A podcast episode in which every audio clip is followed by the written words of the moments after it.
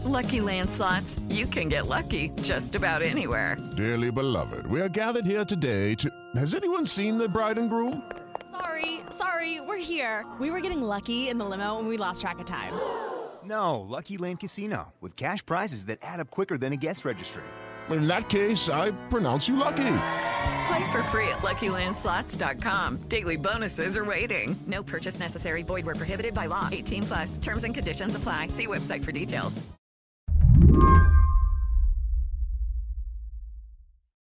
Yesterday morning, prosecutors for the Southern District of New York held a press conference about a surprise arrest they'd made over the weekend. Today, we announce the unsealing of sex trafficking charges against Jeffrey Epstein. They were charging billionaire investor Jeffrey Epstein with sex trafficking, describing a scheme in which Epstein recruited dozens of girls to give him nude massages or have sex. And then he groomed these girls to recruit friends. The abuse happened in Palm Beach, in New York City. This allowed Epstein to create an ever expanding web of new victims. This conduct, as alleged, went on for years, and it involved dozens of young girls, some as young as 14 years old at the time that they were allegedly abused. As they placed Epstein under arrest, the FBI raided his mansion on the Upper East Side, a building so big it used to be used as a school. Agents pried open his 15 foot high oak doors with a crowbar, and inside, they found a safe stuffed with pictures of more girls. One of the few journalists to have been inside Epstein's mansion is a writer named Vicky Ward. She profiled Epstein for Vanity Fair back in 2003. She still remembers the entrance hall, which was lined with prosthetic eyeballs. Oh, I remember those. They were so creepy. I remember, you know, going going to that house and the whole thing being so strange. At the time, Epstein was a bit of a New York City mystery. He seemed to have a lot of money. No one was quite sure where it came from. One acquaintance described him as like the Wizard of Oz. Everything about him is creepy. You got the feeling that his friends weren't real friends, he owned them. That he's the kind of man who collected information about people and then used it over them. The most spooky thing of all was that after the meeting, one of his assistants phoned me and said, You know, Vicky, Jeffrey wanted to, to let you know, he wanted me to tell you he thinks you're so pretty. Well, I mean, that just really, uh, I thought was so inappropriate. It felt sinister, actually. Well, it's interesting because the indictment today, it's about alleged abuse that took place while you were reporting. Yeah. Yes, I know. I know. How bittersweet is that? Because because you know that I had the story, right? After visiting his mansion and investigating his finances, Vicky did one more thing.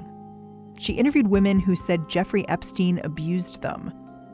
But she did these interviews more than 15 years ago. Today, we're going to talk about why it took so long to hold Epstein accountable. I'm Mary Harris. You're listening to What Next? Stick with us.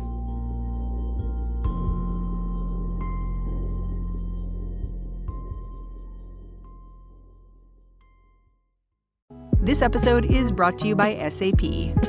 First, the bad news SAP Business AI will not help you generate cubist versions of your family's holiday photos, but it will help you understand which supplier is best to help you roll out your plant based packaging in Southeast Asia, or identify the training your junior project manager needs to rise up the ranks, or automate repetitive tasks while you focus on big innovations. So you can be ready for the next opportunity. Revolutionary technology, real world results. That's SAP Business AI. Why were you assigned the article in the first place? Why were you interested in Jeffrey Epstein back in 2002 to begin with? Yeah, you know, so it's it's uh, it's ironic. I was assigned the article because I had a difficult pregnancy with my twins. And I had just come off a off of a year where I had spent a lot of time flying and traveling. And actually, Graydon Carter, the editor of Vanity Fair, thought he was doing me a favor. So I wouldn't have to fly because I lived in New York and Jeffrey Epstein lived in New York. And so he thought it would be a relatively easy social piece. And the reason for the fascination was that Jeffrey Epstein had long been a sort of mysterious, great Gatsby type figure. Everyone knew he was very rich. No one knew how he made his money. He lived in the largest private residence in Manhattan. It's a former school. And, and yet you never saw him out at parties. Um, and he was known to be friends with important people. And what had, the, the particular peg for that 2002 story was that he had appeared in the New York Post's gossip page, page six, saying that he had flown Bill Clinton and Kevin Spacey and others to Africa. And it was so unusual to see his name that that was actually what tweaked Graydon Carter's interest. And he said, You know what? I've been hearing about this guy for years. And here he is in page six, but no one really knows anything about it. There are just all these sort of wild rumors. So, you know, Vicky, it's easy. It's an easy report for you. So, that ironically is how the whole thing started.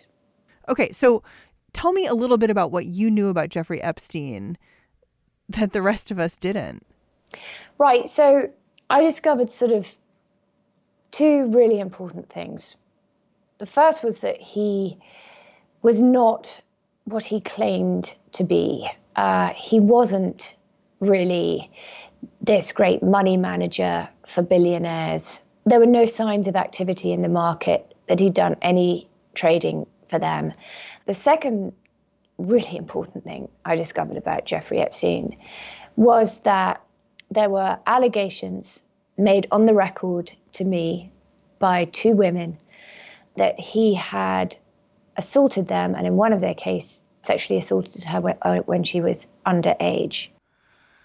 It's interesting because you're reporting you did find many financial irregularities and questionable dealings when it came to Jeffrey Epstein, but you say that when you had conversations with him, he seemed unconcerned with that reporting, stuff that might get him in trouble with I don't know, the SEC. Well, you know, it's interesting uh, because I think so many people had asked Jeffrey Epstein over the years. So many financially sophisticated people had asked Jeffrey Epstein over the years about how he'd made his money because so many people couldn't understand it.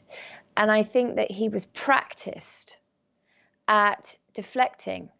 I don't think he was actually unconcerned, but it, it, it was what is true is that he kept coming back to the women. I mean, it was like, okay, so here's my answer to this, and here's my answer to that. Here's my answer about Bear Stearns. Here's my answer. But but but Vicky, what have you got on the girls? What have you got on the girls? He even said at one point, "There's not going to be a story about me without girls." Well, your article itself is is filled with all of these these little tells. You know, you talk about how there are many women in Jeffrey Epstein's life, mostly young. Yeah. But you had gotten women on the record who made terrible claims against Jeffrey Epstein, and those claims never ended up in the final piece. Tell me what happened there. Yeah, so, you know, they were very brave young women, two sisters, who had been, you know, alleged that they'd been sexually assaulted, you know, separately. In fact, for a long time, the younger one, who was underage at the time, never even told her older sister about it. It was a classic story of a rich man preying upon the ambitions of a young woman without means. The older sister had known Jeffrey socially in New York. She had worked for him as an art consultant. The younger sister uh, had wanted to go to an Ivy League school, and Jeffrey Epstein had promised to pay for this, but on the condition that he spent some quality time with her. What does quality time with Jeffrey Epstein look well, like? so exactly, you know, it's the uh, it's the it's the story that's become so familiar, right? He wants a massage, and then the massage turns sexual. So these two sisters had their stories that I went and corroborated their stories were not only with their mother, but with other people, including, you know, the artist Eric Fischl. So it was a, you know, it, it took a lot of courage on their part to talk to me. It took a lot of work for me to, to be certain that what they were saying was correct. And the story was then ready to go. And then Jeffrey Epstein, uh, unbeknownst to me, went to see the editor of the magazine, Graydon Carter, in his office. And the result of that conversation was that Graydon told me he was pulling the women's stories from the piece. He told me that he believed Jeffrey Epstein and he said he's sensitive about the women. So we got to take them out. As a reporter, I mean, you'd invested so much time in this. What was your reaction? Oh, I, I mean, I cried. I mean, I, I don't often cry in public, and especially in the office, but I couldn't believe it. And, you know, I was told, well, it's better as a business story. I mean, it was a very good business story, but that wasn't the point. And, you know, I was coming towards the end of my pregnancy. I was so stressed that I actually ended up having my babies were born dangerously early. And then I had to put guards on them because Jeffrey Epstein had told me he had found out which hospital they were being born at. And and because he had told me that if he didn't like the piece, you know, I had reason to worry, I actually had to ask the hospital to make sure that they had 24/7 security for 2 months. I mean, it was a it was a horrendous it was a horrendous time. Yeah, you wrote in the article one reporter received three threats from Epstein while preparing a piece. They were delivered in a jocular tone, but the message was clear. Yes. I assume that reporter that was, was you. me. No, that was me. For a reporter like Vicky, today's indictments were both surprising and not a surprise at all. Because Jeffrey Epstein has faced similar charges before. In 2008, he was charged with solicitation of minors in Palm Beach, Florida. So there were two parallel investigations. There were FBI, but at the same time, there was a separate investigation uh, spearheaded by Alexander Acosta, the US attorney, and he quietly struck a non prosecution agreement with one of Jeffrey Epstein's attorneys. And his argument for doing that was that he got the best deal he could because he thought that some of the witnesses wouldn't look credible on the stand. And of course, Acosta is now the labor secretary. Right. But so this was when he was the, the US attorney. But the problem with what he did was that it cut off the FBI's investigation. Um, and the victims were never notified. So they never had to go, he, they never had the chance to go to court to protest it. And that, it would later turn out, was a complete breach of the law. In this Florida case, Jeffrey Epstein spent only a year or so behind bars. He was in his own cushy wing of a local jail. Six days a week, he got released so he could work out of a private office. He even told one reporter, I'm not a sexual predator, I'm an offender. It's the difference between a murderer and a person who steals a bagel.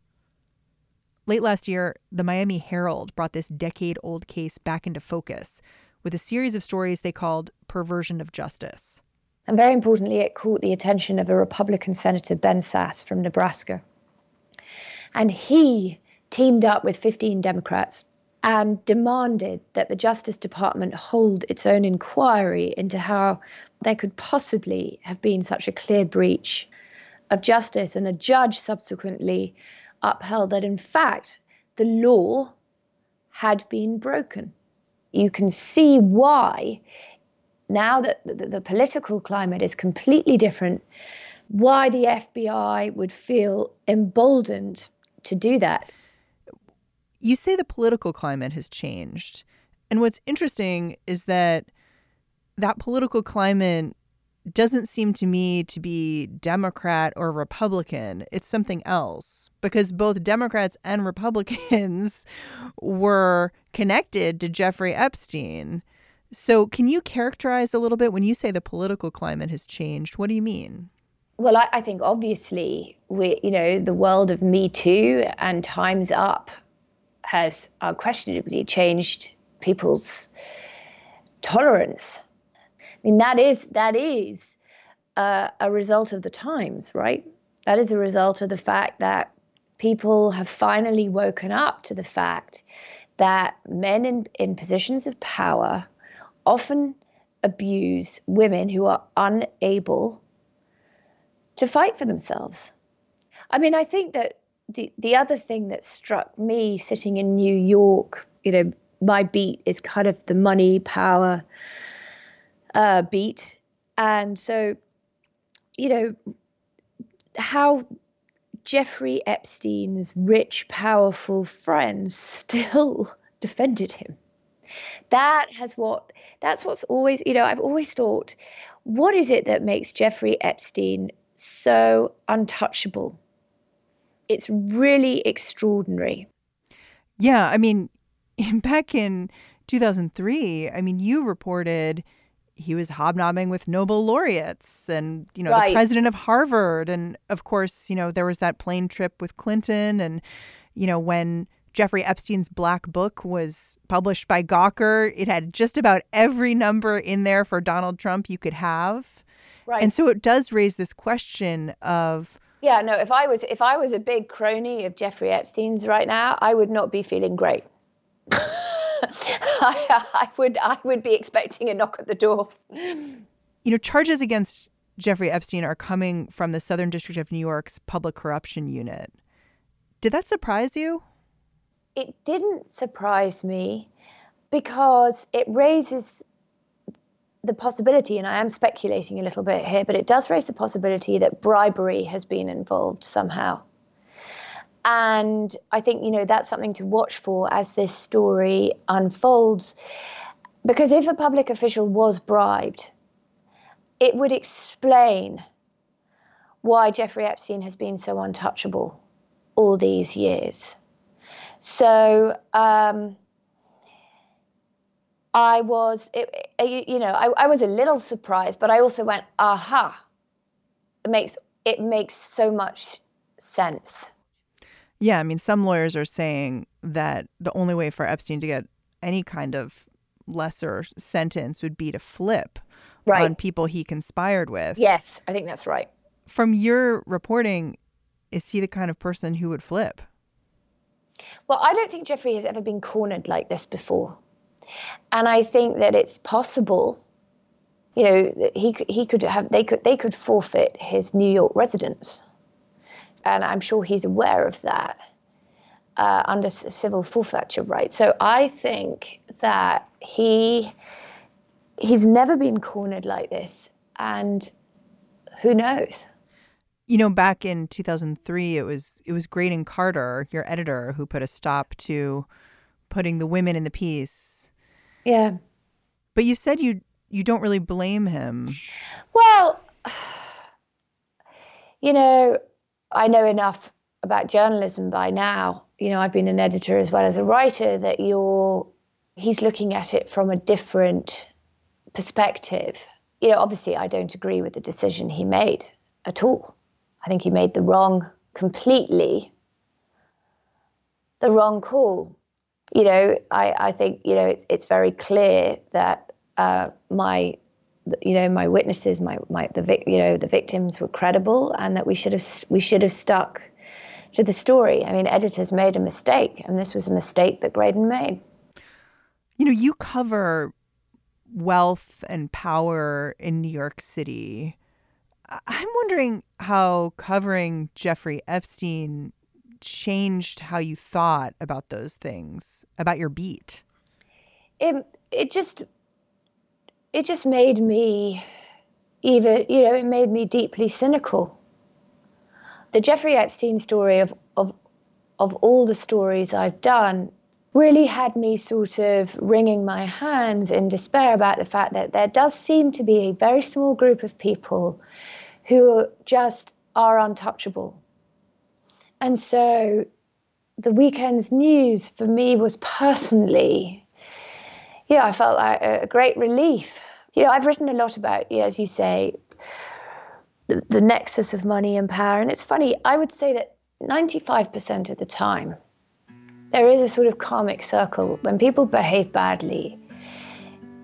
In some, and it can be quite an unexpected way, that it, it catches up with them. But the Jeffrey Epstein seemed to be the exception to that rule. As do, you know, and, and so I'm very heartened that the FBI have, have, have done this. Vicky Ward, thank you so much for speaking with me. Thank you for having me. Vicky Ward is an investigative reporter and author. She just published a new book a few months back. It's called Kushner Inc. It's about Jared Kushner and Ivanka Trump.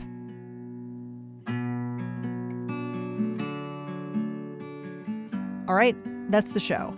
Today's episode was produced by Mary Wilson, Jason DeLeon, and Ethan Brooks.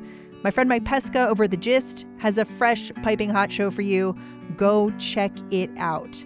On today's episode, he interviews Anthony Ray Hinton, a wrongfully convicted man from Alabama. He spent almost 30 years on death row before being exonerated in 2015. Now he's hoping to end the death penalty. Go check it out.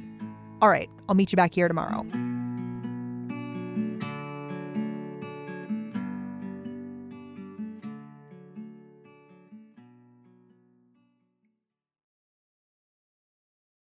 For the ones who work hard to ensure their crew can always go the extra mile, and the ones who get in early so everyone can go home on time, there's Grainger, offering professional grade supplies backed by product experts so you can quickly and easily find what you need.